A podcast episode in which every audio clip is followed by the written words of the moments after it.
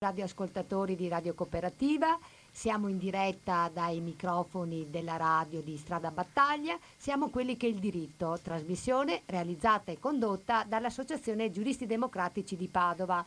Ormai siamo un appuntamento mh, collaudato e oggi siamo al completo. E c'è Leonardo Bruni, benvenuto Leonardo. Buongiorno a tutti c'è Massimiliano Stiz. Buongiorno, buongiorno. Eh, che condurranno oggi un'intervista molto molto particolare di attualità internazionale e mm, di sicuro appeal. Alla console, alle musiche è tornata la nostra Agnese Usai. Buongiorno a tutti e bentrovati. E di fianco a lei siede Davide Zagni che curerà tutta la, la sua rubrica come di consueto e sarà il nostro regista sperando di, di, di, fare tutto bene. Esatto. ecco, Beh, siamo partiti bene intanto. Siamo partiti bene, sì, la nostra è sfumata Insomma. la nostra simpaticissima sigla e saluto anch'io che sono Monica Bassane, presidente dell'Associazione Giuristi Democratici e direi di lasciare, mh, abbiamo tante cose oggi, lascio subito il microfono a Leonardo per la presentazione del nostro graditissimo ospite. Sì, grazie Monica. Allora, Oggi parliamo di un tema molto d'attualità, in realtà la puntata l'avevamo concordata già tempo addietro con il nostro ospite, però proprio notizia della settimana scorsa è che l'Unione Europea ha aperto una procedura di infrazione contro Polonia e Ungheria.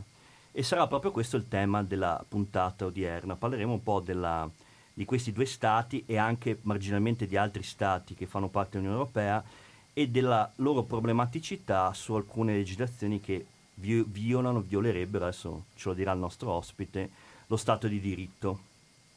Il nostro ospite è appunto il dottor Alessandro Rosanò, docente a contratto di diritto dell'Unione Europea presso l'Università della Valle d'Aosta, nonché assegnista di ricerca presso l'Università di Firenze. Ho detto tutto giusto? Esattamente, sì, grazie. Ecco, eh, prima di entrare proprio a gamba tesa sul, sull'argomento, ho pensato di fare un, una piccola piccola introduzione sull'Unione Europea per i nostri ascoltatori, soprattutto di carattere molto molto generale.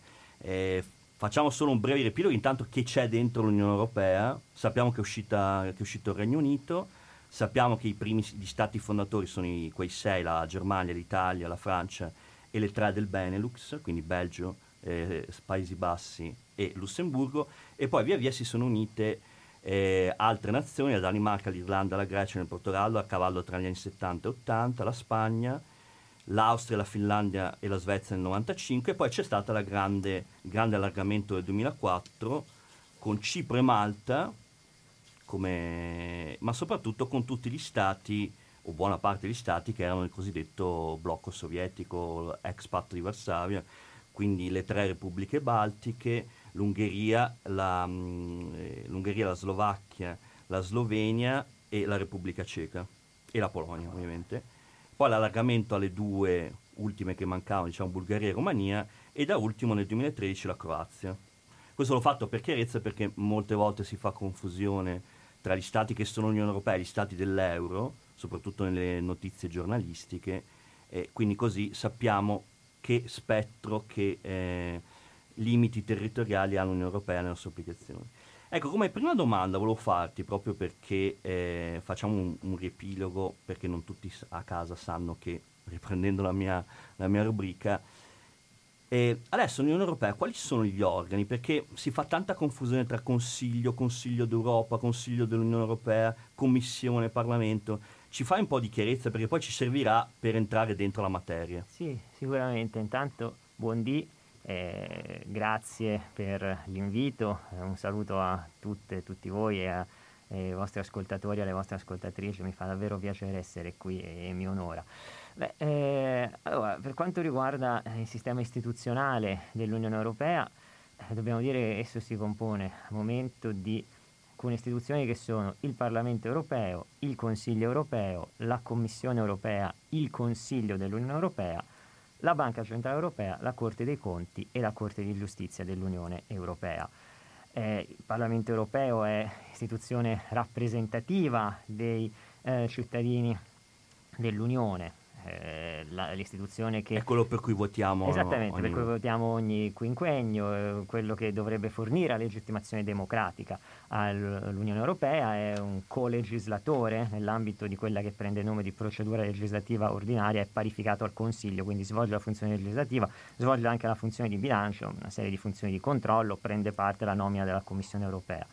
Il ecco, cons- ti interrompo, legislativa sarebbe i famosi regolamenti. Regolamenti, direttive, gli, gli, atti di diritto dell'Unione Europea.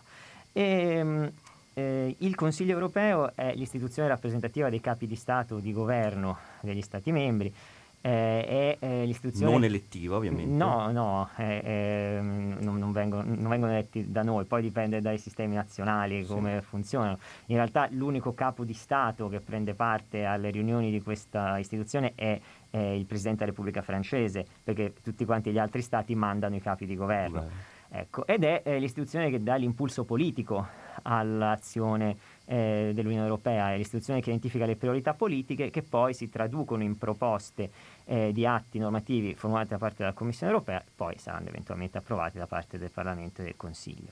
Eh, la Commissione europea è eh, tradizionalmente indicata come l'esecutivo eh, dell'Unione Europea, la guardiana dei trattati, eh, spetta quindi alla Commissione eh, formulare le proposte di atti normativi e ha eh, un monopolio sotto questo punto di vista e, eh, e poi verificare che eh, siano rispettati gli obblighi che dir- derivano dal eh, diritto dell'Unione Europea. E questa viene votata dal Parlamento? Questa, a, la procedura no. Di nomina è, è articolata, diciamo che sicuramente interviene anche il Parlamento Europeo eh, nella scelta prima del Presidente, poi dei commissari. commissari il punto di partenza è dato dal Consiglio europeo che tenuto conto dell'esito dell'elezione del Parlamento europeo identifica un candidato presidente, poi c'è un voto del Parlamento europeo, poi il Consiglio identifica ulteriori commissari e, e, il Parlamento vota ancora e alla fine c'è una nomina da parte dello stesso Consiglio europeo. Quindi è una procedura molto articolata, sì, molto articolata. si tiene conto di tutti gli interessi mm, sì. coinvolti nel processo di integrazione europea. Sì, si tiene conto anche del, degli stati, no? sì, dell'appartenenza esatto. insomma, di rappresentare anche i vari stati. Eh, esattamente, il Consiglio europeo appunto rappresenta i capi di Stato e di governo e quindi rappresenta gli interessi statali, eh, dobbiamo dirlo. E, e poi i, i, singoli governi indicano i commissari che eh, risulterebbero graditi eh, da parte loro, a volte indicano anche i portafogli di questi commissari, non sarebbe proprio corretto, dovrebbe essere un po' il presidente della commissione a scegliere, però insomma sì, sicuramente fanno sentire il loro ruolo. Ecco, sì. E poi eh, manca sì, il Consiglio dell'Unione Europea che è l'istituzione composta dai rappresentanti ministeriali in realtà è possibile mandare anche rappresentanti di articolazioni territoriali, se possono eh, vincolare il governo nazionale, dipende quindi da eh, quello che è previsto dagli ordinamenti nazionali, però tendenzialmente sono rappresentanti di livello ministeriale, sono eh, i ministri e il Consiglio è un'istituzione che ha Uh, diverse formazioni a seconda dei ministri che si riuniscono, cioè Consiglio uh, Giustizia, Ministri della Giustizia, Consiglio Agricoltura, Ministri certo. dell'Agricoltura e così via. E poi ci sono uh, tre istituzioni più tecniche, eh, la Corte dei Conti che verifica la regolarità delle entrate e delle spese, la Banca Centrale Europea non ha che bisogno di presentazioni, insomma, e la Corte di Giustizia, che, eh, eh, Corte di Giustizia dell'Unione Europea che è articolata in un tribunale e in una Corte di Giustizia che è eh, l'istituzione di controllo giurisdizionale.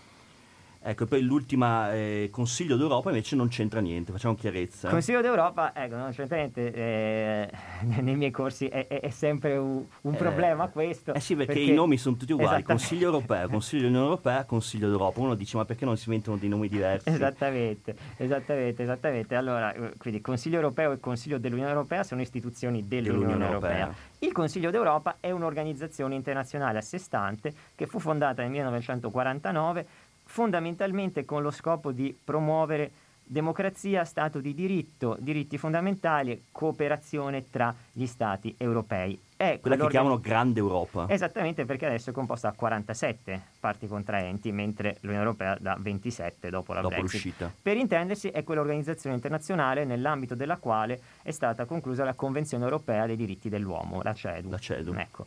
Eh, questo, infatti questo ci, ci interesserà dopo nella nostra disquisizione. Di Agnese aveva una proposta musicale. Sì, sì, sì, Leonardo, io direi che iniziamo con un pezzo che celebra un anniversario importante. Eh, dobbiamo ricordare che vent'anni fa eh, si teneva a Genova il G8, che ospitava eh, gli otto leader eh, di importanti potenze eh, economiche e anche i manifestanti contrari a un certo tipo di sviluppo economico.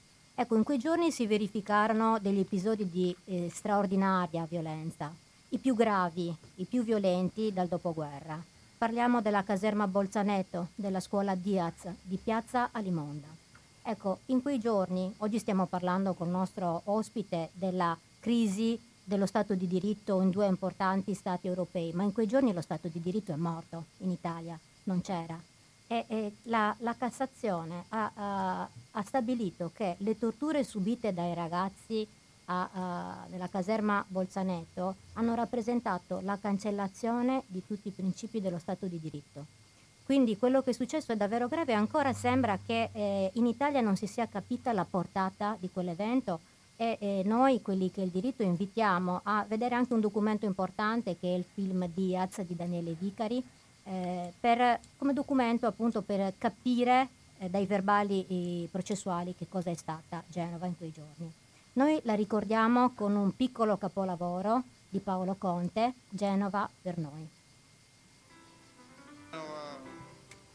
Grazie Agnese per il tuo momento musicale. Tra l'altro mi hai fatto ricordare che quel film di Vicari noi l'abbiamo proiettato la nostra rassegna dei diritti al cinema esattamente tre anni fa ormai e, e abbiamo fatto una, una, bella serata proprio sulla questione della mancata introduzione nel nostro ordinamento del reato di tortura e sul fatto che magari il nostro ospite ci corregge visto che è esperta anche comunque di CEDU la, la CEDU ha definito quegli, que, quel lasso di tempo la più grave sospensione dei, dello Stato di diritto in un paese dell'Unione Europea.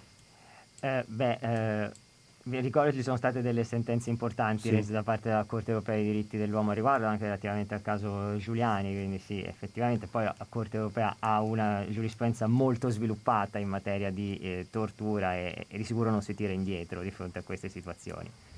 Anch'io ho un ricordo personale legato alle vicende di, di Genova.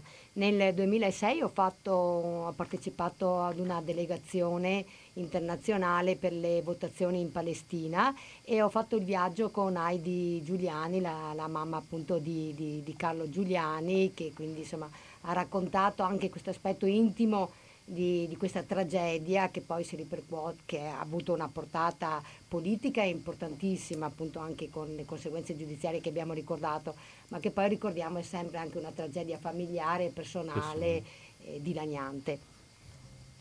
Dovrei, io penso che potremmo anche una volta organizzare una puntata con questo tema, perché in realtà ha avuto uno sviluppo processuale importante eh, dovremmo vedere appunto queste sentenze e i vari... Ricordiamo anche che i fatti di Genova si tenevano durante il governo Berlusconi con l'alleanza AN, Lega e Forza Italia, insomma, giusto per, per precisare anche questo aspetto. Sì, e quindi ritorniamo con il nostro ospite, parliamo di altri stati che sono attenzionati per la crisi dello Stato di diritto.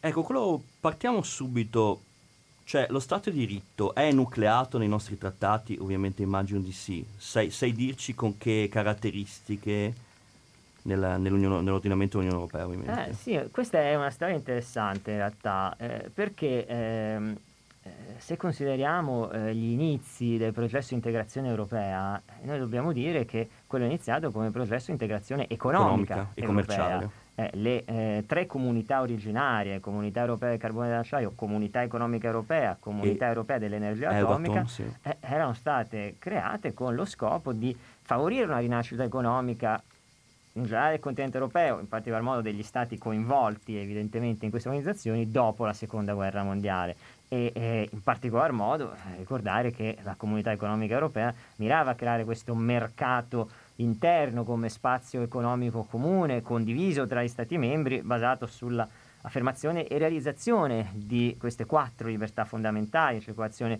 dei lavoratori, dei servizi, delle merci e dei capitali. Ecco, quindi la dimensione economica era nettamente preponderante se non esclusiva. Sì, rimaneva sullo sfondo un'aspirazione politica, si parlava di federalismo europeo, ma erano appunto aspirazioni che poi furono anche molto frustrate negli anni 60 dalla crisi della sedia vuota e il compromesso di Lussemburgo. E, e, col tempo è emersa questa dimensione politica, tanto direi grazie a un ruolo che ha saputo ricavarsi la Corte di Giustizia eh, la Corte di Giustizia, fu la Corte di Giustizia alla fine degli anni 60 che per la prima volta parlò di tutela dei diritti fondamentali nell'ordinamento comunitario. Non c'era scritto nulla nei trattati, la Corte eh, ricavò questo dalle tradizioni costituzionali comuni agli Stati membri e dalla Convenzione europea dei diritti dell'uomo. Allo stesso modo fu la Corte di Giustizia a parlare per la prima volta di Stato di diritto in una sua sentenza del 79 e poi nel corso del tempo ha sviluppato questo. E quindi ci sono sentenze in cui la Corte di Giustizia parla di Stato di, di diritto e riconduce a questo una serie di elementi che lo caratterizzano. E quindi possiamo pensare al principio di legalità, alla certezza del diritto, al divieto di eh, atti arbitrari da parte dell'esecutivo e in generale al rispetto della separazione dei poteri, alla tutela giurisdizionale effettiva, all'indipendenza e imparzialità del potere giudiziario, all'eguaglianza davanti alla legge. Ecco, c'è ampia giurisprudenza in cui la Corte considera questi aspetti e li riconduce al valore Stato di diritto come caratteristico del processo di integrazione europea. La Corte poi in diverse sentenze ha parlato della comunità economica europea come di una comunità di diritto del resto. Quindi gli inizi sono giurisprudenziali. Sul piano normativo bisogna aspettare un po' di più. Eh sì bisogna arrivare al 92, trattato istitutivo dell'Unione Europea, il famoso trattato di Maastricht. Maastricht. Ecco, nel preambolo di questo trattato erano indicati i valori fondativi, i valori di natura politica su cui si basava la nuova Unione Europea. Eh, e tra questi erano Stato di diritto, democrazia, diritti fondamentali, diritti delle minoranze. Bene, dato sicuramente importante da valorizzare, però da non sopravvalutare. Questi eh, valori erano posti nel preambolo preambolo dei trattati non è giuridicamente vincolante. È uno strumento utile sul piano interpretativo, permette di comprendere le ragioni che stanno alla base di eh, determinate scelte, perché è stato concluso quel trattato, che obiettivi ci si pone, però non è giuridicamente vincolante. Quindi importanza politica, però non giuridicamente Non giuridicamente giustiziabile. Esattamente. Più importante quanto fu fatto a, col Trattato di Amsterdam nel 97 perché quell'elenco fu preso dal preambolo e posto nel testo del trattato, nell'articolato, quindi diventava... E già così... per disposizio Esattamente, diventava già giuridicamente vincolante. Non solo però, col Trattato di Amsterdam fu anche aggiunta una procedura funzionale alla tutela dei valori dell'Unione Europea, ossia un meccanismo attivabile nel caso in cui uno Stato membro si fosse reso responsabile di violazioni gravi e persistenti dei valori fondativi dell'Unione Europea. E, e questo è, è, è, molto interessante, meglio si ricollega a un eh, caso eh, interessante eh, che porta poi a delle riforme, a una riforma sul piano dei trattati, il caso austriaco. Si verifica nel 99. Dobbiamo dire questo, la previsione relativa a questo meccanismo di tutela presumibilmente aveva natura di norma manifesto. Cioè, sì. Veniva posta per sottolineare l'importanza bandiera, cioè... esattamente, veniva posta per sottolineare l'importanza di questi valori, ma non avrebbe dovuto essere applicata. Cioè, si partiva dal presupposto che gli Stati membri dell'Unione Europea rispettassero quei valori, li avessero ormai introiettati e non li avrebbero più messi in discussione. Eh, la via per l'inferno è lastricata di buone intenzioni, come sappiamo. E infatti già due anni dopo si verifica qualche problema in Austria. E cosa era accaduto? Eh, c'erano state il elezioni... famoso Haider. Esattamente, il caso Haider. C'erano state elezioni politiche e che eh, in queste elezioni politiche si è assistito a un exploit del partito guidato da Jörg Haider, un partito di destra, eh, che aveva già avuto dei risultati importanti. Haider era governatore della Carinzia. Carinzia. E a quelle elezioni eh, il partito di Haider arriva secondo. Hm? Eh, al governo c'era il Partito Popolare che arriva terzo, eh, primo arriva il Partito Socialista però vengono ricordate per l'affermazione di Haider più che per l'affermazione del Partito Socialista. Perché questo? Perché il Partito Socialista non era in grado di governare da solo. Hm? Non aveva i seggi per governare da solo e quindi doveva formare una uh, coalizione di governo. Il Partito Socialista mise in chiaro fin da subito che non avrebbe fatto la coalizione con Haider perché c'erano troppe distanze. Nel corso del tempo, soprattutto durante la campagna elettorale, il movimento di Haider si era distinto per delle dichiarazioni giudicate xenofobe, razziste, omofobe. C'erano state anche dichiarazioni molto dubbie relativamente alla responsabilità, alle responsabilità di Hitler e del nazismo. Sì. Quindi il Partito Socialista non ne voleva sapere. Cercò una sponda nel Partito Popolare, grosse coalizione, insomma. Partito Popolare cosa fece? Si alleò con il partito di Haider, okay? quindi secondo e terzo andarono al governo. La notizia si eh, diffuse eh, rapidamente eh, tra le cancellerie europee e provocò scalpore, eh, perché appunto veniva coinvolto in una compagine di governo un partito che esprimeva delle idee ritenute contrastanti con i valori dell'Unione. E allora ci si chiede se attivare questo articolo eh, relativo al meccanismo di tutela dei valori, ma non si poteva fare. Perché? Perché eh, in quell'articolo, come era formulato all'epoca, all'epoca. con quell'articolo era possibile sanzionare violazioni già in atto. Mm. Ma nel caso austriaco non si erano ancora verificate. È una sorta di processo alle intenzioni. Esatto, cioè, c'erano molti elementi che facevano pensare che si sarebbe arrivati a quelle ah. violazioni. No? Sulla base di quelle dichiarazioni si poteva dire che queste dichiarazioni presumibilmente si tradurranno in politiche, quindi in azioni, quindi in violazioni. Però la violazione, le violazioni non c'erano ancora state. Quindi quell'articolo non era attivabile. Che cosa fecero gli altri Stati membri? All'epoca era Unione Europea 15, 15 cosa sì. fecero gli altri 14? Applicarono sanzioni diplomatiche nei confronti dell'Austria. Eh, quindi congelarono i rapporti con l'Austria. Sanzioni diplomatiche ovviamente a livello nazionale. Sì, sì, eh, cioè, nei confronti... Cioè, eh, chiaramente non, era, non era si sono Europea. mossi ognuno per sé. Esattamente, esatto. non era l'Unione Europea che si poteva attivare sotto questo punto di vista. Eh, furono applicate sanzioni diplomatiche, quindi fu messa in quarantena diplomatica l'Austria, possiamo dire così. E a che cosa portò questo? A niente, possiamo certo. dire chiaramente, a niente, perché mm, non innescò una crisi di governo, anzi il governo austriaco ebbe un gioco facile a puntare sulla sindrome di Alamo, sulla sindrome d'accerchiamento. Vedete sì. questi stati che si ingeriscono nei nostri affari interni. Ecco, quindi passarono i mesi, queste sanzioni non sortivano alcun effetto e si giunse un po' a uno stallo e gli altri Stati membri iniziarono a chiedersi che fare, perché comunque è uno Stato membro dell'Unione Europea, non possiamo rovinare i rapporti con questo Poi anche Stato. uno Stato storicamente importante. Beh, ha la sua dignità sicuramente. E mm, non possiamo rovinare i rapporti, però al tempo stesso non possiamo semplicemente ritirare le sanzioni e ammettere la sconfitta e si ricorse a una soluzione molto europea. In questo caso fu nominato un comitato di wise men, di uomini savi, ai quali fu chiesto valutate la situazione e fateci sapere cosa dovremmo fare. Questo e fateci una relazione. Esattamente, eh, sì. esattamente. Eh, eh, il testo era questo, il sottotesto era dateci un, una buona ragione per togliere le sanzioni. Eh. Il comitato di Wise Men lavorò bene, produsse la sua relazione nella quale eh, era scritto che le sanzioni avevano sortito il loro effetto, anche se non era propriamente vero.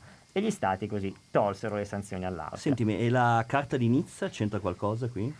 Ah, in questo momento no, perché la carta di Nizza è del 7 dicembre 2000, 2000 esatto. poi è stata modificata nel 2007 a Strasburgo, eh, però nel corso del tempo ha assunto la sua rilevanza con riferimento alla Polonia e all'Ungheria perché è l'elenco di diritti fondamentali dell'Unione Europea, il Bill of Rights Bill scritto. Of Rights, sì. Nel corso degli anni la Corte di Giustizia ne aveva sviluppato uno non scritto, ma poi l'Unione Europea si impegna e ne elabora uno eh, scritto che è diventato giuridicamente vincolante col Trattato di Lisbona, prima non lo era.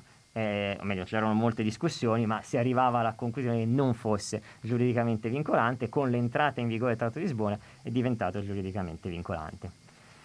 Che questa poi è la chiave di volta, diciamo, con il Trattato di Lisbona viene recepito proprio tutto l'elenco dei, dei diritti. Sì, cioè, meno, insomma, eh, in questo articolo 2 eh, e poi nel 6 mi pare. Esattamente, era, era, una questione rimasta in sospesa dal fallimento del trattato costituzionale. Quello dei eh, famosi referendum di Francia e Olanda, ricordiamo esattamente, che esattamente. per l'autorizzazione, mentre a noi basta il Parlamento, in Francia e in Olanda per l'autorizzazione a ratifica serviva un referendum che bocciò la la, quella che si chiamava Costituzione europea. Esattamente. E, e, um, e, e il trattato costituzionale eh, riproduceva proprio la eh, Carta dei diritti fondamentali articolo per articolo, eh, il Trattato di Lisbona fa una cosa molto più intelligente. All'articolo 6, paragrafo primo, è scritto che la Carta dei diritti fondamentali ha lo stesso valore giuridico dei trattati, quindi è fonte di diritto. Lo ius receptum. Esattamente. Abbiamo fatto un, mi pare, un punto interessante intanto sulle istituzioni e su questa prima fase storica. Prima di andare avanti forse possiamo fare un'altra pausa. Così sì, niente, direi di sì. Eh, stavolta mi prendo anche una concessione perché vorrei fare una, una dedica.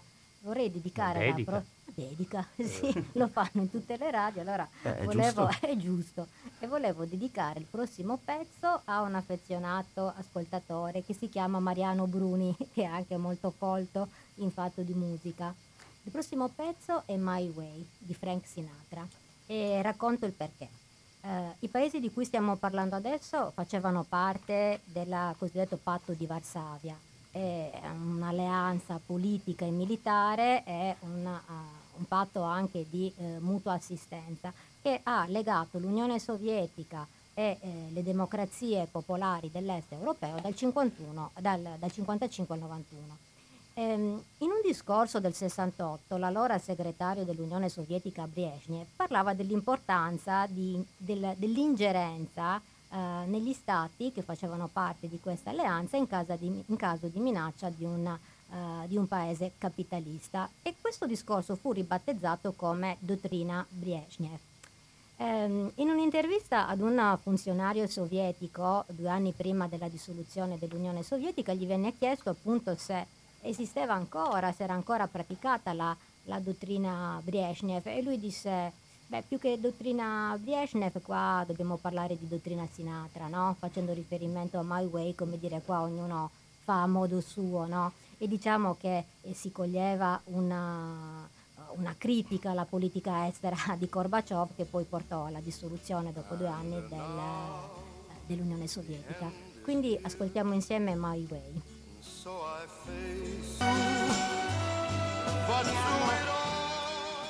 Ritorniamo in diretta dalle frequenze di Radio Cooperativa e ricordiamo che come giuristi democratici ci siamo impegnati molto nella raccolta delle firme per il referendum sull'eutanasia e molti colleghi sono certificatori e quindi anche presso i loro studi. Quindi vi invito a visitare il sito Referendum Legale dove per ciascuna città, anche Padova e provincia, ci sono colleghi che in orario d'ufficio o previo appuntamento, secondo le indicazioni che troverete, eh, possono raccogliere le firme. Eh, la campagna di raccolta firme scade a settembre, abbiamo tempo, ma chi ha tempo non aspetti tempo. Ricordiamo anche, sempre ehm, nel clima della raccolta di firme per il referendum sull'eutanasia legale, che venerdì 23, eh, quindi questo venerdì domani, eh, 23 luglio, Marco Cappato, che è il leader, di, eh, il presidente dell'associazione eh, Luca Coscioni, che è tra i promotori di questa raccolta referendaria, sarà a Mestre alle 11 e, ehm, e, poi verrà a Padova, a Mestre è in piazzetta Mater, farà un piccolo, incontrerà le persone e si, contestualmente si raccoglieranno firme. Successivamente si sposterà a Padova in questo itinerario che lo vede impegnato fino a settembre e alle 12.30 lo potrete incontrare in Piazza della Frutta, dove potrete anche conoscere molti di noi e di noi conduttori, di, di, quelli che il diritto, che saranno lì al suo fianco per svolgere questa attività delicata e importante di certificazione e autenticazione delle firme. Grazie, riprendiamo pure la, la conversazione dopo questo stacco eh, informativo e pubblicitario. Grazie Monica. Grazie mille Monica. Eh, allora abbiamo capito diciamo, come è stato inserito le caratteristiche fondamentali dello Stato di diritto nel trattato. La domanda che, che sorge, diciamo, da cittadino comune, non da giurista, diciamo, ci siamo dati questa regola, queste regole, all'interno di queste regole c'è il rispetto allo Stato di diritto, mettiamo in maniera molto estesa come concetto. E, ma io associazione, fossi un'associazione, tu non rispetti la regola, ti caccio. Ok? Adesso detto volgarmente, tornando a, a un my way, a una, un approccio più pratico americano, no? E hai detto che c'è questo articolo, cioè questo articolo ci consente noi che rispettiamo e quindi noi istituzione, Unione Europea, di cacciare lo Stato che non rispetta lo Stato di diritto? Allora, eh, rispondo in maniera diretta e, e poi eh, faccio una spiegazione più lunga. La risposta è no. ecco. N- nel diritto dell'Unione Europea, così come eh, esistente al momento, non esiste un meccanismo per mettere uno Stato membro alla porta. Eh, uno Stato membro può scegliere di abbandonare l'Unione Europea. Come ha fatto il Regno Unito. Articolo 50 Trattato sull'Unione Prima Europea. volta applicato. Esattamente, anche quella deve essere una norma manifesto e va bene, è andata in un altro modo, però non può essere messo alla porta dall'Unione e dagli altri Stati membri. In altre organizzazioni internazionali si può fare, in realtà l'Organizzazione delle Nazioni Unite contempla una possibilità di eh, escludere uno Stato membro da, dalla, mm, uno Stato contraente dall'organizzazione, lo stesso il Consiglio d'Europa, ma l'Unione Europea no. Eh, eh c'è un po' un'idea eh, di ineluttabilità eh, che mm-hmm. attraversa tutto il processo di integrazione europea e che si esprime anche eh, con questa mancata previsione di una norma relativa all'espulsione di uno Stato membro. Che ti interrompo per esempio neanche nei, forse hanno preso dagli Stati Uniti d'America perché anche lì non c'è una norma. C'è una norma per l'admission e hanno annesso tutti i 50 stati, ma non c'è una norma eh, per cacciare. È, è un elemento effettivamente che eh, può essere utilizzato a favore di una tesi federalista quanto alla natura dell'Unione Europea. Esatto, per quello volevo... Ecco. E, ehm, eh, no, quindi questo non esiste. L'articolo 7 adesso del Trattato sull'Unione Europea eh, post Lisbona disciplina questo meccanismo di eh, tutela dei valori. E, quindi in realtà va detto questo, dopo il caso austriaco c'è una riforma fatta col Trattato di Nizza nel 2001 sì. e eh, si considera proprio la lezione austriaca. Lì non si poteva attivare quel meccanismo perché eh, era una non violazione c'era. non ancora verificata. Sì. Sì, okay? Che cosa si fa? Allora si introduce una previsione in più.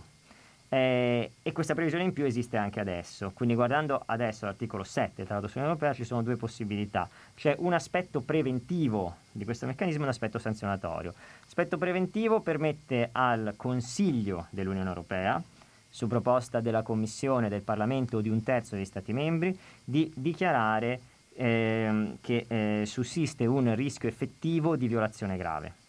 Quindi la violazione non si è ancora verificata, ma ci sono elementi obiettivi che portano a ritenere che si verificherà in futuro e si avvia un dialogo, un confronto con quello Stato per porre rimedio alla situazione. L'aspetto sanzionatorio invece è basato sul fatto che su proposta della Commissione o di un terzo degli Stati membri il Consiglio europeo eh, può dichiarare che eh, sussiste una violazione grave e persistente di uno dei valori dell'Unione Europea e poi il Consiglio dell'Unione potrà applicare delle sanzioni che non sono indicate tassativamente. Si fa ah. l'esempio lì della sospensione dei diritti di voto del rappresentante in seno al Consiglio. Nel preambolo della decisione quadro sul mandato all'est europeo eh, eh, si fa riferimento alla possibilità di escludere uno Stato dal mandato d'arresto europeo se viene attivata questa procedura. Che poi vedremo nella sentenza più avanti. Esattamente, esattamente. Quindi queste sono le sanzioni che potrebbero essere applicate, però non vi è la possibilità Quindi, di escludere. Niente di economico, voglio dire, Ma, sanzioni eh, che magari come dire, hanno un'efficacia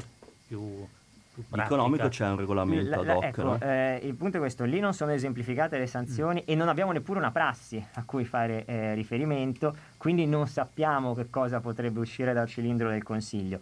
È vero però che l'anno scorso è stato approvato un regolamento, il regolamento eh, 2092 del 2020, che è meccanismo di condizionalità, viene chiamato così, che lega eh, il rispetto allo Stato di diritto e i finanziamenti europei. Quindi fondamentalmente la regola è se tu, no, Stato membro, non rispetti lo Stato di diritto, gli elementi in cui si articola lo Stato di diritto, io, Commissione, chiudo i rubinetti okay? e non ti faccio avere, sospendo i pagamenti. Eh, è una soluzione interessante che però è stata molto anacquata. Eh, perché? Perché eh, questa proposta era legata al quadro finanziario pluriennale dell'Unione, il bilancio di medio termine, mh, hm, che deve essere approvato all'unanimità. E l'anno scorso Polonia e Ungheria hanno detto chiaramente, se voi non modificate questa proposta, non vi, noi non vi approviamo il quadro finanziario pluriennale, quindi c'è il rischio di esercizio provvisorio e dunque questa proposta è stata modificata in maniera favorevole, a, o meglio giudicata favorevolmente da parte di eh, Polonia e Ungheria, perché prima si prevedeva che la Commissione potesse applicare sanzioni che avrebbero trovato applicazione a meno che il Consiglio non avesse votato contro l'applicazione di queste sanzioni. Ora si prevede che perché quelle sanzioni possano applicarsi il Consiglio debba votare a favore. Non solo, è stato anche previsto che quel regolamento non sia applicabile fino a che la Commissione non abbia definito delle linee guida relative alla sua applicazione e quelle linee guida dovranno essere definite dopo che la Corte di Giustizia si sia pronunciata sulla validità del regolamento. Ungheria e Polonia hanno infatti presentato ricorso contro quel regolamento, ricorso all'annullamento contro quel regolamento davanti alla Corte di Giustizia. Quindi questo regolamento esiste al momento, ma, ma non viene applicato. È, inapplica- è inapplicabile in questo L'Europa momento. assomiglia tanto all'Italia, insomma, da questo punto di vista le, le, le, soluzioni, le leggi che ci sono e non ci sono, le leggi provvisorie che durano 50 anni, insomma, una cosa... Eh, ma d'altronde siamo tanti, con, con storie diverse, perché proprio questo allargamento fa vedere che contrasti ci sono. Sì, poi... Perché giustamente quando hai parlato della sentenza del 79, se non ricordo male, con l'Europa 15, l'Europa occidentale ha una storia comune di, di, di Stato di diritto, di rispetto dei diritti fondamentali L'Est Europa un po' meno, è, è molto più giovane come... L'Est come... Europa ha avviato un processo di democratizzazione, poi ogni Stato fa Sì, storia, ovviamente stiamo generalizzando, generalizziamo però... un attimo, ha iniziato un processo di democratizzazione nell'89, eh, possiamo sì. dire, ecco. E, la democrazia richiede tempo, tempo. per realizzarsi. Eh, a me eh, ha sempre colpito una cosa, eh, per, ehm, eh, perché questi stati aderissero eh, fu richiesto tra l'altro un parere alla Commissione europea fu reso nel 97 e, con riferimento a ognuno degli Stati membri. Ecco, Quelli dell'allargamento 2004. Allargamento 2004, esattamente. E in questo, nel parere relativo all'Ungheria e nel parere relativo alla Polonia, si legge a un certo punto questi Stati presentano le caratteristiche di democrazia. Mm. A me è sempre colpito molto. È vero che ho uh, la possibilità di valutare questo uh, con vent'anni ex post, ex post uh, trascorsi vent'anni da, dall'epoca e anche più. Però mi è sempre colpito molto perché questi stati avevano avviato questo processo nell'89, nel 97 erano passati otto anni. Sì, probabilmente avevano delle costituzioni democratiche, delle leggi che rispondevano allo spirito democratico, ma la democrazia vive anche di e soprattutto di prassi che si sviluppano quotidianamente col tempo. E, e in effetti i fatti successivi confermano eh, esatto. tutto questo. Agnesa, hai qualche proposta adesso? Sì. Facciamo una piccola pausa. Facciamo una piccola pausa e intratteniamo il nostro professore. Ehm, vi propongo uh, Blowing in the Wind di Bob Dylan. Um, I paesi di cui stiamo parlando ci stanno portando stanno portando comunque a delle derive autoritarie e alla sistematica violazione dei diritti e ai fondamenti dello Stato di diritto. Parliamo del diritto di stampa, della indipendenza della magistratura, del pluralismo dell'insegnamento all'università. Però non vediamo mh, molta, uh, una risposta importante, soprattutto parte dei, da parte dei giovani a queste violazioni. E allora forse è necessario sentire delle note che ci richiamino alla lotta alla rivoluzionaria contro questo tipo di, di violazione. Eh, la canzone che ha scritto Bob Dylan è una canzone di particolare forza e potenza perché si richiama ai canti degli schiavi afroamericani, quindi una grandissima e profondissima sofferenza e storia di resistenza. Um, noi la sentiamo però uh, nelle, nella versione di John Baez, eh, l'usignolo di Woodstock, perché quando, quando canta lei eh, ci richiama tutti all'appello.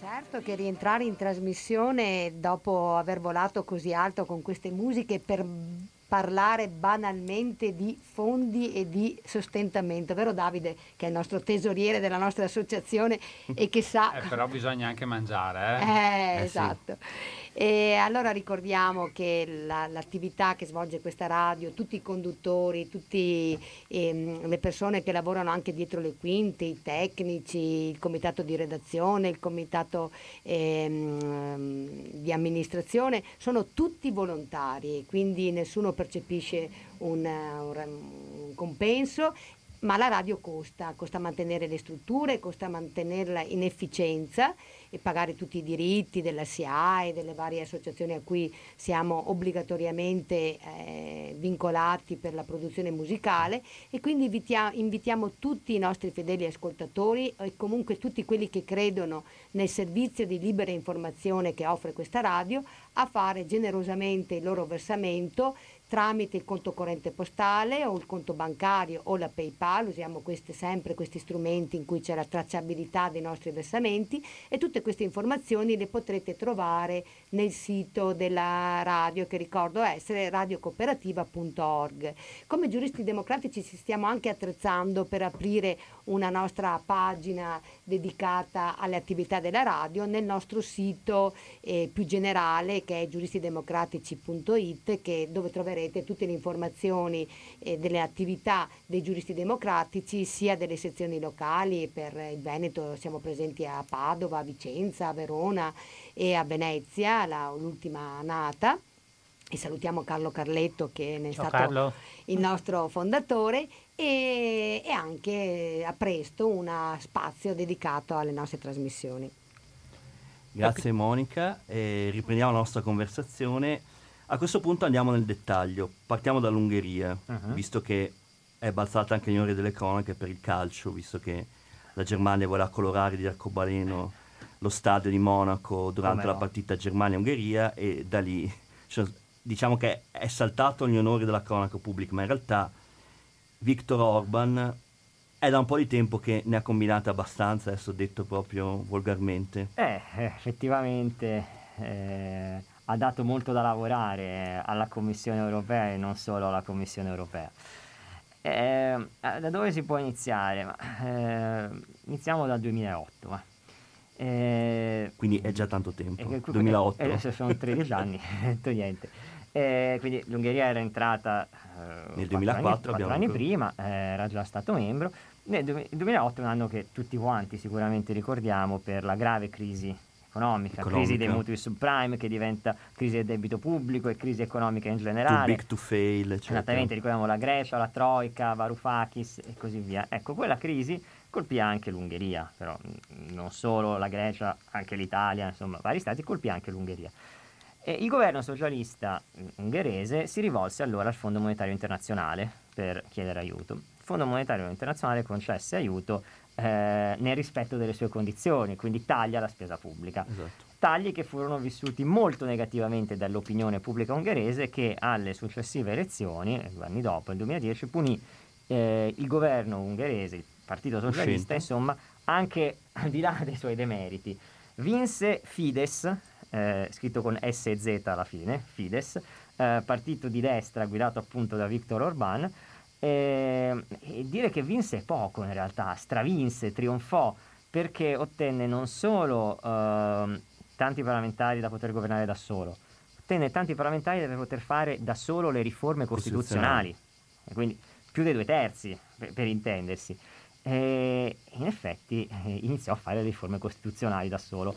Non solo, a un certo punto iniziò anche a, eh, scelse anche di cambiare completamente la Costituzione, quindi adottare una nuova Costituzione. E inoltre furono approvate varie leggi che in brevissimo tempo cambiarono completamente il panorama normativo ungherese, quindi eh, riproporre tutto quanto è anche complicato, complicato ripercorrere certo. tutto quanto, però diciamo, gli, gli, highlights di, di, Orban. Gli ecco. highlights, ecco. Beh, eh, intanto fu, eh, ehm, furono approvate delle riforme relative alla Corte Costituzionale quindi si inizia già ad alto livello. Esattamente.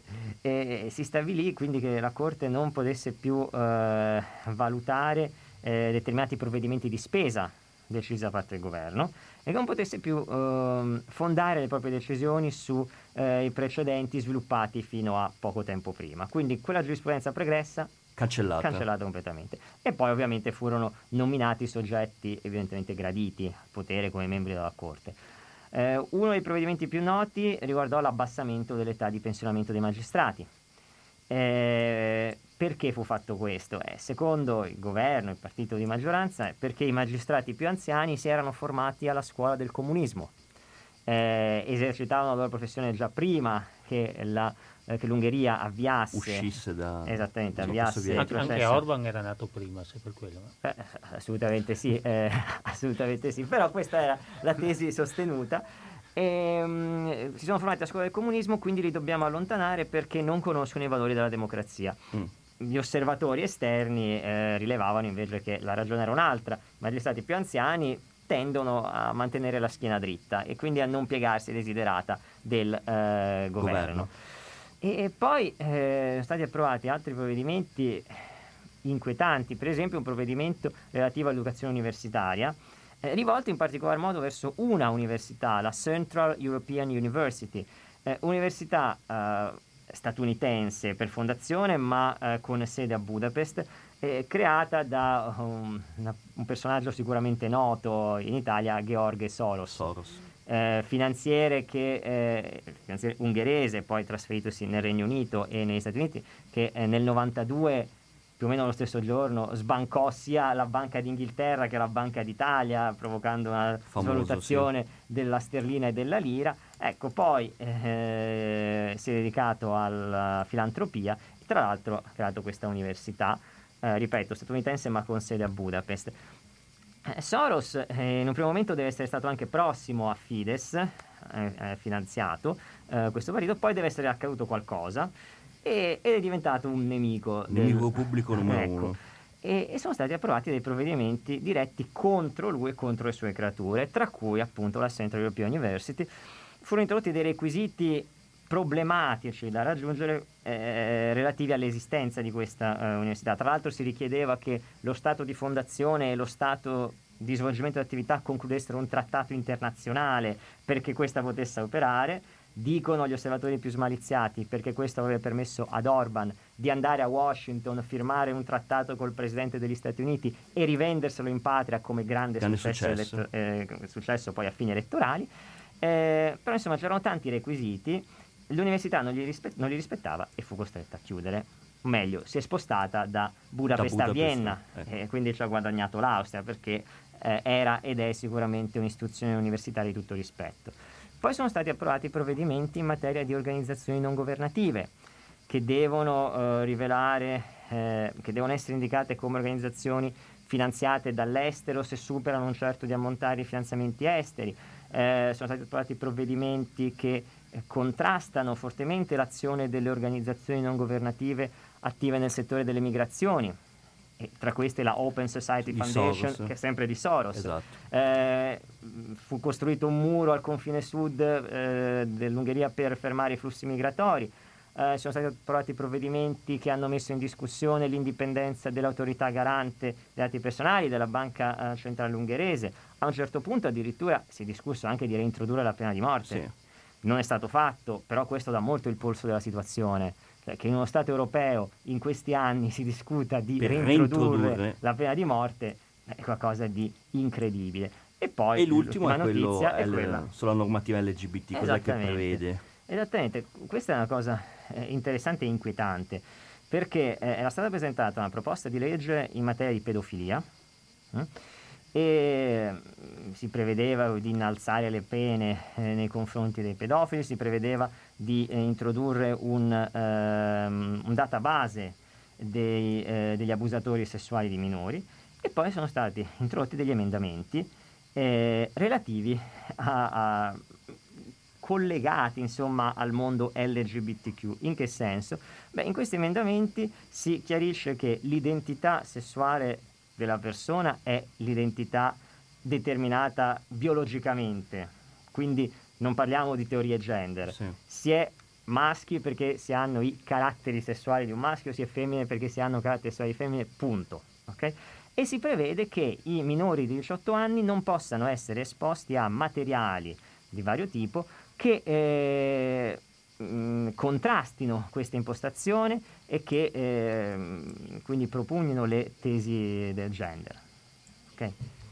Beh, è un po' inquietante questa, diciamo, ehm, ricostruzione filosofica del passaggio no? dal punire la pedofilia invece a consacrare un principio che poi danneggia delle, de, anche delle sì, minoranze. Quasi sembra che siano collegate pedofilia esatto, e omosessualità. Esatto, che è un po' però è, è un po' una vecchia mo, tesi. La, la, ma anche la campagna attuale che si sta promuovendo eh, diciamo da un punto di vista eh, culturale in Italia da alcune forze politiche, no? identificare le persone che hanno una eh, sessualità diversa dagli standard eh, sessuali Beh, maschio e femmina. Monica, alcune forze ah. politiche, sappiamo bene quali, non le nominiamo, hanno fatto una lettera di sostegno alla legislazione ungherese. Eh, questa certo, legislazione certo, certo, non solo italiane ma anche di altri ma, stati. Ma per le nostre leggi attuali e che stanno, insomma, per cui si sta lottando molto, parliamo del DDL ZAN, eh,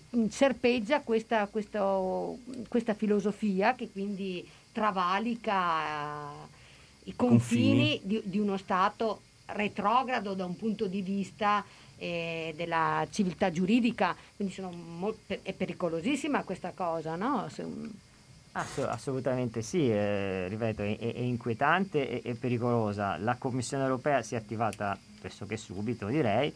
Eh, la procedura di infrazione riguarda il fatto che questa normativa, così com'è, contrasta con il principio di non discriminazione, però poi contrasta anche sicuramente meno rilevante sul piano politico, però va detto, contrasta anche con la libertà di circolazione dei servizi e delle merci, perché se non può essere diffuso questo materiale che eh, sostiene le tesi libri, gender, film, eh, eccetera, non possono questo girare. è un limite rispetto eh sì. agli scambi di vario tipo, allo svolgimento di attività lavorativa e lavoratori autonomi, di imprese, ecco, quindi ci sono anche questi profili e la commissione si è attivata subito. Sì, eh, ecco, ricordo anche, visto che prima ho parlato di ingerenza, che la destra italiana parla appunto di eh, violazione e di ingerenze in questi due stati, quindi diciamo che mi pare che stia usando a sproposito uh, questa, questo diritto di non... Lo, lo stiamo dimostrando. Ecco, ecco. E non solo le forze politiche, ci sono anche forze religiose che insomma ammantano Si sono diciamo, esposte, eh, si ecco. sono esposte in maniera diciamo, Il segretario di Stato, rispetto- certo, esatto. infatti è intervenuto. È un periodo in cui si parla tanto di libertà, no? anche dal punto di vista dei vaccini, della libertà della- di poter decidere, no? di autodeterminarsi su, determin- su svariate tematiche di carattere appunto sanitario e, e desta appunto scalpore che ci sia questa contraddizione no? nel considerare la libertà. Sì, c'è un, c'è un doppio pesismo. Do- ecco. due pesi, due misure. sì. Ecco Davide, ma credo che ora sia arrivato il tuo momento con la bellissima rubrica il- La macchina del tempo che ascoltiamo insieme con, preceduta dalla tua sigla. Eh, la, eh, la macchina del tempo eh, non può eh, un attimo non soffermarsi a quello che abbiamo già detto, eh, a quello che è successo più di vent'anni fa, perché oggi si chiudeva il, il G8 di Genova e avete giustamente eh, parlato, tu hai, parla- hai raccontato che cosa è successo alla, alla Diaz, cosa è successo alla, alla caserma di Bolzaneto e mh, non, av- non avrei molte altre cose da aggiungere se non appunto che eh, gli eventi che, sono, mh, che riporterò e ricito oggi, che sono successi il 22 luglio eh, di molti anni passati, hanno a che fare, eh, hanno a che vedere con fatti di terrorismo.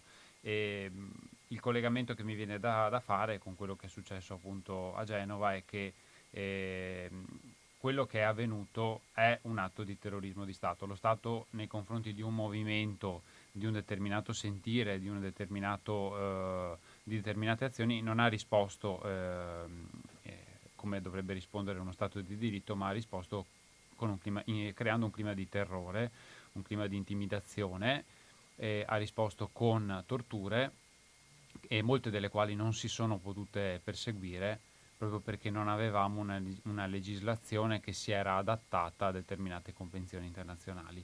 E il reato di tortura è stato eh, istituito eh, quasi vent'anni dopo, nel 2017, e, e anche adesso eh, è una norma che eh, desta eh, particolari perplessità, soprattutto per quanto riguarda l'aspetto delle torture psicologiche, no? tutto quello che influisce non soltanto dal punto di vista fisico. Sempre appunto in tema di terrorismo, io eh, farei un salto indietro nel tempo e andrei al 1981, perché il 22 luglio dell'81 viene condannato Mehmet Ali Ajka, che è stato l'attentatore di Giovanni Paolo II. Sempre pochi giorni prima aveva eh, colpito eh, il Papa, Papa Wojtyla, con due colpi di, di pistola, è stato condannato per direttissima dalla Corte d'Assise all'ergastolo. Quello che poi è successo appunto è stato tutto un percorso di, eh, anche di riabilitazione di questa persona, anche attraverso proprio l'intercessione stessa di Papa Giovanni Paolo II, tanto che nel 1996 aveva, fi- aveva già ottenuto la libertà condizionale. Nel 96 veniva estradato per un altro omicidio in Turchia, appunto eh, Mehmet Ali Ajka è turco, è tuttora appunto vivo, ha anche te- tentato di ritornare in Italia perché è stato appunto liberato, scarcerato definitivamente nel 2010 dopo aver appunto scontato tutta la sua pena con una, poi tutta una serie di situazioni. Sempre nel, nel 2000, il 22 luglio invece del 2004 esce un rapporto della cosiddetta eh, commissione 911 del settembre, eh, appunto che doveva indagare, doveva ricostruire la storia appunto dei fatti dell'11 settembre. Questa cosiddetta commissione per la ricostruzione dei fatti è stata molto criticata, in particolare anche da Michael Moore nel film Fahrenheit 9/11, proprio perché appunto eh, presenta numerosissime falle nella ricostruzione di quello che è avvenuto l'11 settembre 2001, che sappiamo tutti è stato un attacco appunto all'attacco alle torri, noto come l'attacco alle torri gemelle. Questa commissione, tra l'altro, in questo rapporto va completamente a ehm, togliere ogni responsabilità sia a, a, Bush che appunto al predecessore Bill Clinton. Diciamo, va ad appurare, ad accertare che eh, l'azione di questi due presidenti nel coordinamento dei servizi di intelligence non ha presentato determinato, cioè non ha eh, causato delle falle nel sistema che poi hanno gettato le basi per la, il verificarsi di quello che è successo. Davide, ma questa commissione era governativa, parlamentare? Era, era una, una, una, commissione indipendente, una specie di commissione parlamentare. Sì, in, sono quelli indipendenti nominati dal congresso. Esatto era, stata, eh, ehm, era successiva a un'altra commissione che sempre ehm, è una commissione appunto invece dell'intelligence, sui servizi di intelligence, che invece aveva condannato molto duramente proprio le inefficienze sia della CIA che dell'FBI nel riuscire a prevedere che avrebbero potuto, a, a, parere appunto di questa commissione, mh, mh, prevedere o arginare quello che appunto era avvenuto. Questa seconda commissione cerca un po' di riparare l'accusa, grave, la grave accusa che viene posta da questa prima commissione, ma ovviamente cerca un pochino di eh, raccogliere i pezzi quando voglio dire in realtà eh, è molto difficile da, da fare. E, ehm, Leonardo prima parlava di nemico pubblico numero uno, eh, non è molto giuridico, però il 22 luglio del 34 viene ferito a morte John Dillinger. Il, un grande rapinatore appunto che è, ricordiamo il film con Johnny Depp. Ricordiamo il film con Johnny Depp che tra, tra l'altro è straordinariamente si, simile al, al, al vero, al insomma, vero John vero Dillinger, Dillinger sì. E veniva ferito appunto dopo essere andato a vedere un film di Clark Gable da, a tradimento da cinque agenti dell'FBI troppo spaventati dall'affrontarlo personalmente. Molto bene, allora adesso sono le ore 13, siamo quelli che il diritto è arrivato il momento di aprire le telefonate ai nostri radioascoltatori che potranno raggiungersi allo 049 880 90 20 oppure mandarci degli sms al 345 18 91 685.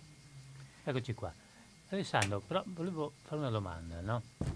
Allora, abbiamo visto che Orban è lì dal 2008, sono 13 anni, è fatta di cotte e di crude, ma gli ungheresi lo votano. Allora, l'Unione Europea si pone un problema di perché i suoi cittadini, perché gli ungheresi sono cittadini, insomma, sono cittadini europei, votano, come dire, danno ancora il loro sostegno a questo tipo di politiche, perché va bene le sanzioni, va bene, però o vengono espulsi o ci poniamo un problema di perché le persone dentro l'Unione Europea si rivolgono a questo tipo di, di politiche, perché sennò diventa un po', cioè mi sembra che gli diamo ancora forza, no? Cioè lui già è andato al potere perché nel 2008 la BCE o insomma, l'autorità che era intervenuta ha chiesto una serie di politiche per cui spiegavi prima il Fondo Monetario, grazie Leo, eh, quindi insomma hanno creato le condizioni politiche per dargli forza. Non è che stiamo ripetendo l'errore ancora dopo 13 anni? Eh, eh, domanda alla quale è complicato rispondere, però ci provo. Eh, la cosa è, è questa, eh, sicuramente questi personaggi non hanno nessun interesse a uscire dall'Unione Europea, hm? non hanno nessun interesse perché dall'Unione Europea ricavano dei vantaggi incredibili. Eh, tra il 2007 e il 2020 si calcola che i paesi dell'area est abbiano ottenuto qualcosa come 400 miliardi di euro dall'Unione, la metà di questi è andata a Ungheria e Polonia. Okay? La metà di questi, varie forme di fondi e finanziamenti, è andata a questi stati che hanno utilizzato questi eh, fondi per sostenere la loro crescita economica e hanno costruito strade, autostrade, sì. ferrovie, ferrovie aeroporti e, e, e, così via. Eh, e non solo, c'è anche un'altra cosa, al di là dei soldi, essere nell'Unione Europea conviene perché si è in uno spazio economico attraente mm. per le imprese. Eh, eh, essere nel mercato interno è meglio che non essere nel mercato interno, evidentemente, perché si gode di quelle quattro libertà fondamentali di cui ho detto prima. Quindi, e non ci sono i dazi. Peraltro, libertà di circolazione delle merci. Ecco. Quindi eh, hanno tutto l'interesse a essere dentro, però si fanno portatori di un uh, modello, definisco alternativo, qualche anno fa fu proprio Orban a parlare di democrazia illiberale, un, fam- un discorso rimasto famoso, parlò di questo uh, modello che eh, evidentemente ha presa eh, sull'opinione eh, pubblica. Vero che in un, primo momento l'opinione pubblica voleva punire il Partito Socialista per la scelta sciagurata di, eh, dei tagli e di chiedere l'intervento del Fondo Monetario Internazionale. E poi però eh, questa scelta è stata confermata nel corso del tempo. È vero che il sistema di checks and balances era stato abbastanza compromesso e quindi eh, un'eventuale opposizione avrebbe avuto molte difficoltà a confrontarsi con quella situazione. È anche vero che personalmente, ma eh, qui devo anche confessare la mia ignoranza, io eh, ricordo manifestazioni di piazza in Ungheria, manifestazioni importanti quantomeno, solo quando eh, si è deciso di modificare la normativa in materia di eh, retribuzione lav- del lavoro straordinario e, e, non con riferimento alla Corte Costituzionale, l'abbassamento dell'età di pensionamento dei magistrati certo. e così via. Diverso il caso della Polonia.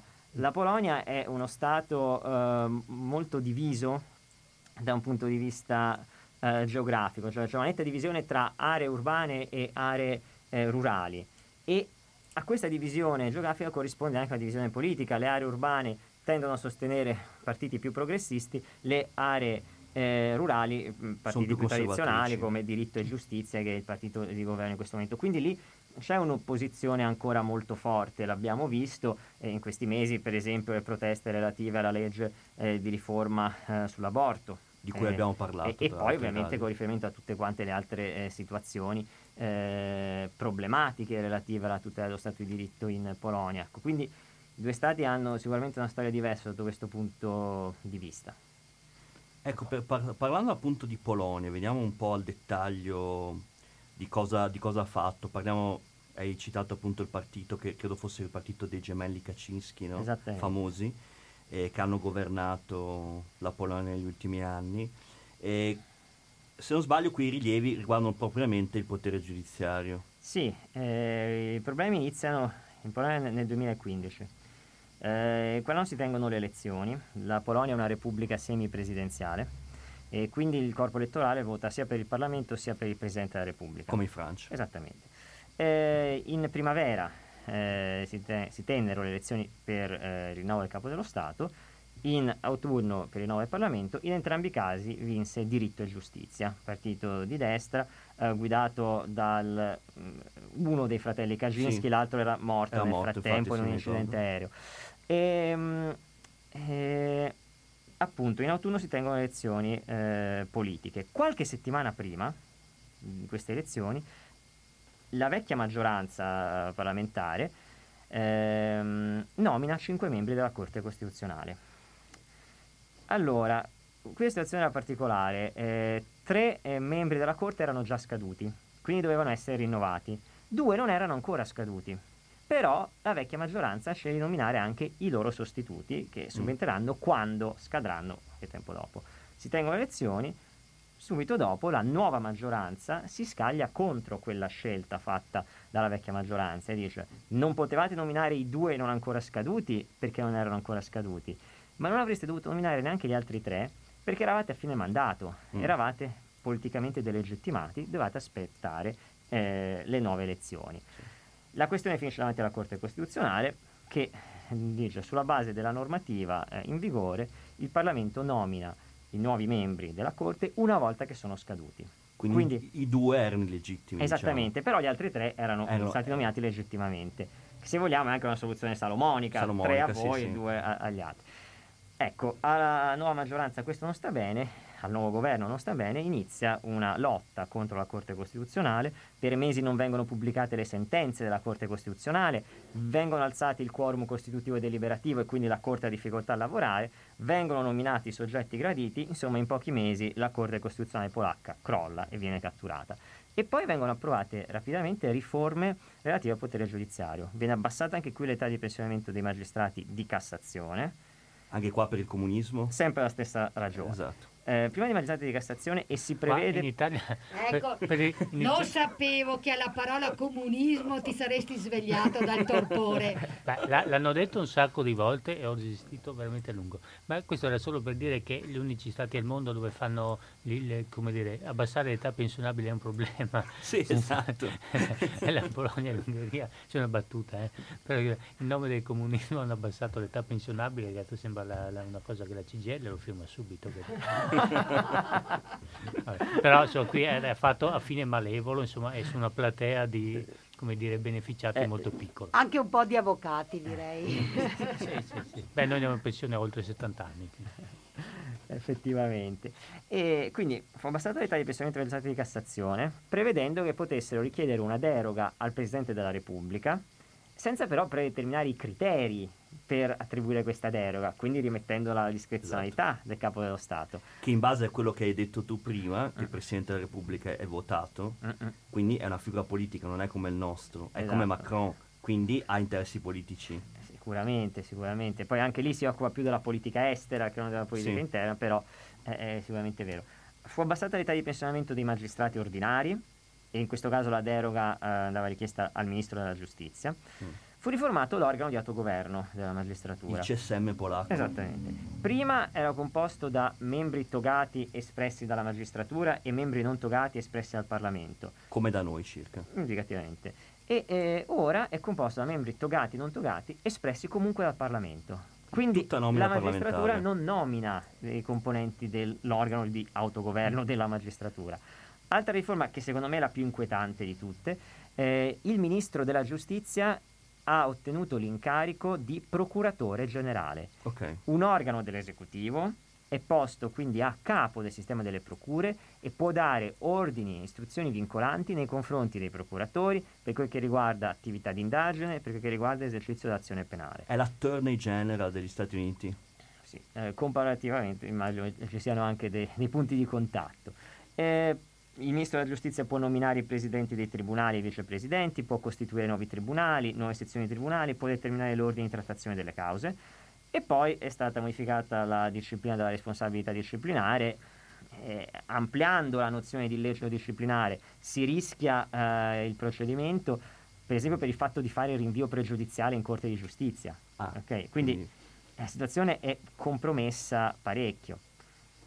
Eccoci qua, allora direi che insomma, dopo questa ricostruzione dei casi concreti che volevamo fare, forse un'altra canzone magari ci Sì. mette un po' di buon umore. Vero, vero Max. E direi che la prossima canzone piacerebbe molto anche a Orban, perché Questo, questo mi mette in dubbio eh, sulla scelta. un po' però, di paura. ecco. Io vorrei sentire insieme a voi I Want to, to Break Free dei, dei Queen. Ecco. Ah. È una canzone molto famosa non soltanto per, per la bellezza del pezzo, ma per il controverso videoclip. E e sfido chiunque di voi a non ricordare il momento in cui un meraviglioso Freddie Mercury entrava nella scena con una minigonna in pelle nera e la canotta rosa con il, eh, l'aspirapolvere. E tutti i membri del, del gruppo in realtà erano vestiti da donna. E poi Freddie Mercury ha fatto anche un tributo a, a, a Nijinsky, no? quando ha interpretato nei balletti russi, russi il fauno nel pomeriggio. Eh, Freddie Mercury chiaramente eh, omosessuale. Eh, il pezzo è arrivato terzo in Inghilterra, mentre invece negli Stati Uniti era stato eh, censurato, soprattutto censurato da MTV. E in, in Sud America invece fece molto successo e adesso è un inno del movimento contro ogni oppressione di genere. Quindi ascoltiamolo insieme. Eccoci qua. Puntatona, puntatona oggi. Dimmi, Monica, Io dimmi, non dimmi. so che voto ci darà dai, Riccardo. No, sul- stavo pensando a Riccardo Cecconi, Eh. che magari i nostri ascoltatori non hanno ancora conosciuto, che è un collaboratore nuovo che abbiamo introdotto in radio e che ci dovrà aiutare a migliorare le trasmissioni, a renderci più, diciamo, competitivi nel mercato, insomma ad essere eh, più smart.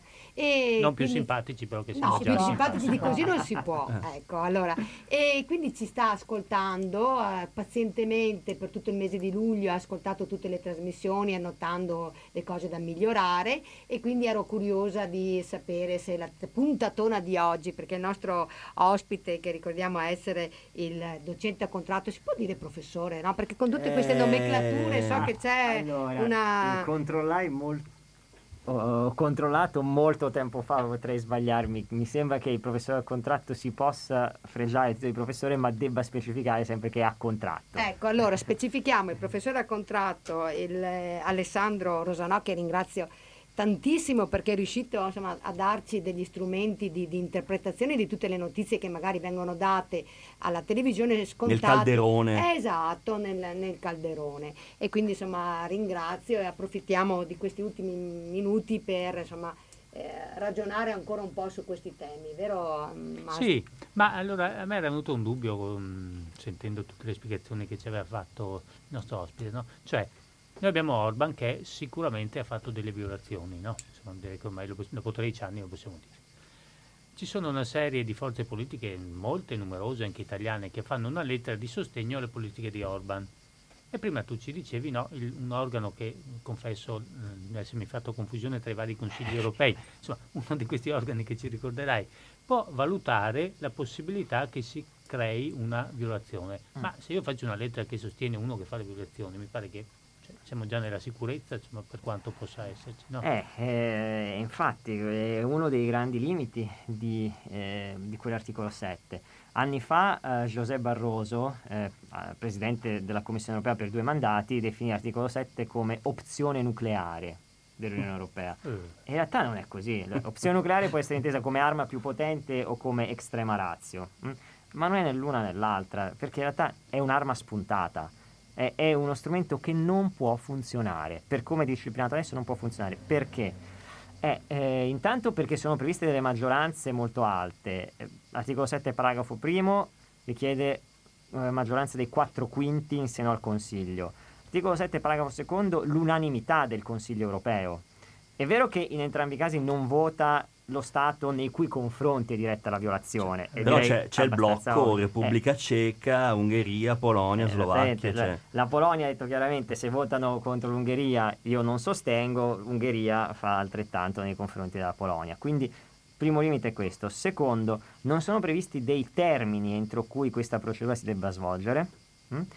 Terzo, in entrambi i casi, paragrafo primo e paragrafo secondo, è scritto che il Consiglio può dichiarare che il Consiglio europeo può dichiarare, ma può vuol dire che è una mera facoltà, una facoltà. non deve farlo. Okay? Non c'è un obbligo. Non ha usato il presente indicativo, d- dichiara che vuol dire deve deliberare sì, sì. nel linguaggio dei giuristi, evidentemente. Sì. Ecco. E questa procedura dell'articolo 7, paragrafo primo, è stata attivata sia nei confronti della Polonia, 20 dicembre 2017 da parte della Commissione, sia nei confronti dell'Ungheria da parte del Parlamento europeo nel settembre 2018 e lì si è arrestata perché il Consiglio dell'Unione non intende deliberare su questo. Che whatever, t- whatever it takes vale solo per l'euro. Esattamente. Esatto. E quindi, quindi Alessandro, ricapitoliamo. Allora, il 7 ci ha appena spiegato Picche, mm, detto esatto il bellissimo regolamento per tagliare i soldi, visti tutti i soldi che hanno preso Ungheria e Polonia, è quasi in- è inapplicabile de facto, anche mm. perché mm. c'è il sindacato della Corte di Giustizia che hanno chiesto tra le varie condizionali.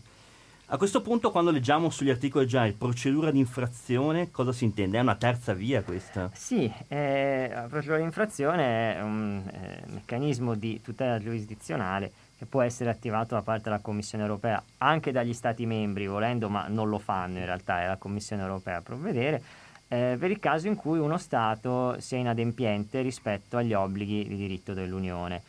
Fase... E noi ne sappiamo qualcosa, sì. come Italia. non ne parliamo neanche, per carità di patria.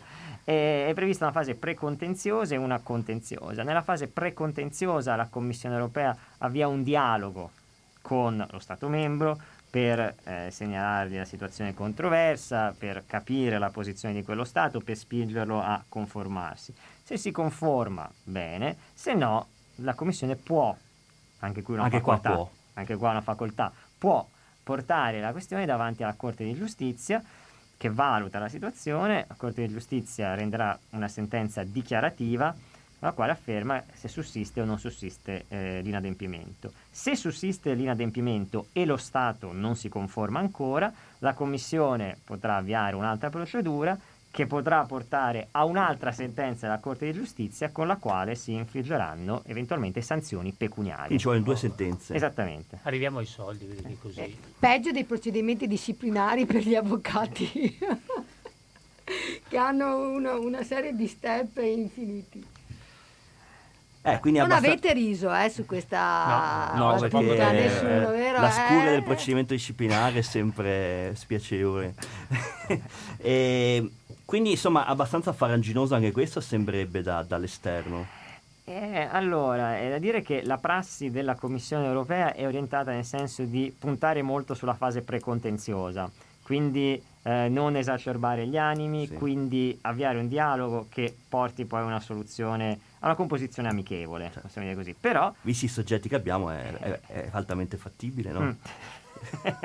la composizione eh, amichevole. Infatti, infatti mi sembrano molto in, sì, in questi anni, concilianti. In questi anni si è arrivati diverse volte a sentenze dichiarative, dichiarative. rese da parte della Corte di Giustizia. Per esempio, eh, la Corte ha riconosciuto che l'abbassamento dell'età di pensionamento dei magistrati ungheresi, ungheresi, risultava contrastante col diritto dell'Unione, in quel caso con una direttiva del 2000 in materia di parità di trattamento dei lavoratori. Uh, c'è stata anche una sentenza dichiarativa uh, relativa all'autorità garante dei dati personali ungherese, anche lì dichiarato l'inadempimento, sì. uh, una sentenza relativa ai, eh, all'abbassamento dell'età di pensionamento dei magistrati di Cassazione polacchi, polacchi, e un'altra abbassamento dell'età di pensionamento dei magistrati ordinari eh, polacchi altre sentenze relative alla, all'Ungheria, una sentenza relativa all'inadempimento degli obblighi in materia di protezione dei richiedenti asilo. È eh, proprio quello volevo chiedere. Ecco, no, eh, ci sono state diverse sentenze. Cioè tutti questi stati che non hanno ricevuto i richiedenti asilo, insomma, siamo andati avanti per due stati con questo. Hanno aperto qualche procedura di infrazione? Sì, è stata aperta la procedura di infrazione mh, nei confronti Solo contro l'Ungheria o anche Repubblica Ceca e eh, Che lo sappia nei confronti dell'Ungheria. Ehm, e, e, appunto è stato di, dichiarato l'inadempimento. Qual è il problema qui? Che la Commissione in una prima fase eh, era un po' più incerta, eh, soprattutto durante il periodo della Commissione Juncker, possiamo dire. Con la Commissione von der Leyen sembra ehm, essere ormai consolidato questo tipo di eh, approccio alla materia. È anche vero che la Commissione Juncker è stata la prima a confrontarsi con queste situazioni, cioè, non c'erano anche lì dei precedenti sì. ai quali far riferimento, era qualcosa di totalmente nuovo. La Commissione Juncker sembra, eh, scusa, la Commissione von der Leyen sembra sì, molto, attenta, eh, molto attenta sotto questo punto di vista e rimane un problema di fondo che con le procedure di infrazione si possono colpire singole situazioni. Con l'articolo 7 si sarebbe potuto colpire tutto, cioè adottare certo. un approccio olistico alla sì. materia la procedura di infrazione permette di colpire la singola situazione relativa all'abbassamento dell'età di pensionamento sì. dei magistrati ordinari, la singola situazione relativa alle organizzazioni non governative, la singola situazione relativa alle università e così via. Sempre Quindi, che ci sia ovviamente un regolamento, una direttiva che non sono applicate. Eh, eh, un, un profilo di diritto dell'Unione eh, ecco, esatto. che assuma uh, qualche rilievo. E prima ci parlavi anche del mandato d'arresto europeo. Mm. Anche qua è emersa qualcosa, c'è una sentenza famosa. Sì, eh, il mandato d'arresto europeo è ovviamente il sistema estradizionale che trova applicazione nei rapporti tra gli Stati membri dell'Unione. Di cui si parla tanto. È, introdotto, è, è, la figura principe della cooperazione giudiziaria in materia penale. È un sistema più rapido e efficace rispetto all'estradizione tradizionale. Eh, non ehm, riguarda rapporti tra autorità governative, cooperano autorità giudiziarie, quindi per questo diventa più efficiente perché non c'è la discrezionalità del politica. Ministro. Esattamente. E quindi l'autorità giudiziaria che riceve un mandato d'arresto europeo è obbligata a, a eseguirlo a meno che non si verifichi un motivo di rifiuto tipizzato nella normativa in materia. Qual è il problema? Che... E qui c'è il caso di un cittadino polacco. Esatto, il problema è che non è tipizzato un motivo relativo alla tutela dei diritti fondamentali. Mm? Che sembra un po' un paradosso, Esatto. visto il tema. Eh, ci sono delle ragioni che eh, Storiche, ci, ci condurrebbero un po' lontano. Sì, ecco, certo. eh, semplifichiamo. Nel Diamolo 2016 come dato acquisito. Esatto. Nel 2016, con una sentenza, la Corte di Giustizia, sentenza Aragnoce Caldararo, la Corte ha riconosciuto che in realtà l'autorità giudiziaria che riceve il mandato deve svolgere un test e verificare se siano in atto nello stato di emissione carenze sistemiche o generalizzate quanto alla tutela dei diritti e verificare se il soggetto consegnando sarebbe esposto in concreto a quelle violazioni. Nel 2018 è arrivata un'altra sentenza interessante, la sentenza LM. Cosa era accaduto qui? Eh, Un cittadino polacco era ricercato dalle autorità polacche per eh, reati in materia di traffico di sostanze Stupefacenti. si rifugia in Irlanda. Vengono emessi tre mandati d'arresto europei nei suoi confronti che dovrebbero essere eseguiti.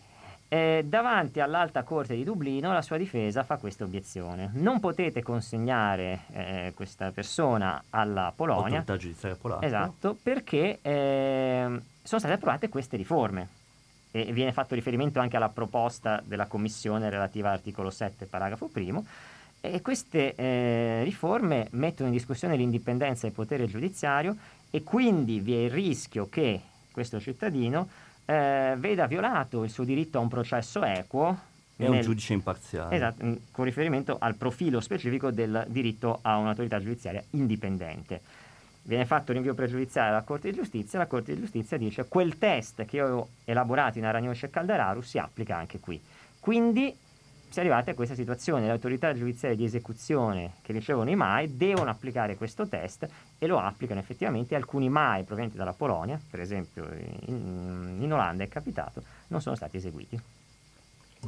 Sono le 13.30, il tempo con il professore a contratto Alessandro Rosanò oggi è volato. Io spero di averti ancora ospite nella nostra trasmissione, lo spero anche per i nostri radioascoltatori perché Certo. i temi europei sono i, i nostri temi, sono i temi della nostra quotidianità, benché molti Sono i cittadini... temi di cui si parla tanto, ma senza avere un quadro preciso. E poi incidono pesantemente nella nostra quotidianità, anche se sembrano questioni astratte.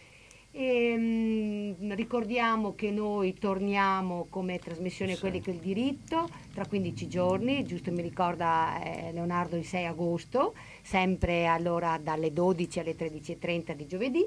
Avremo uno special, abbiamo pensato di chiudere prima delle vacanze con una puntata dedicata all'eutanasia legale. Avremo come ospite Marta Perrone che è una giovanissima e spumeggiante eh, ragazza eh, che vive a Padova e che è la coordinatrice delle, delle- delle attività sul, nel Veneto, in particolare a Padova, per la raccolta delle firme del referendum. E poi avremo altri graditi ospiti, colleghi certificatori che affronteranno con noi il collega, il- l'argomento.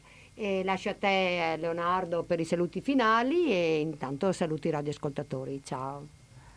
Grazie Monica, allora ringraziamo tantissimo il nostro ospite Alessandro Rosanò, che sicuramente sarà no- po- nostro prossimo ospite, magari ci sarà qualche decisione dopo Eh, questa procedura di infrazione. Eh, mi è- grazie a voi, eh, mi ha onorato molto essere qui e eh, ne sono molto contento e sarò molto contento e molto onorato di partecipare in futuro, quindi grazie a tutte e tutti voi. Eh, un saluto a tutta la fascia d'ascolto, come si sarebbe detto un tempo.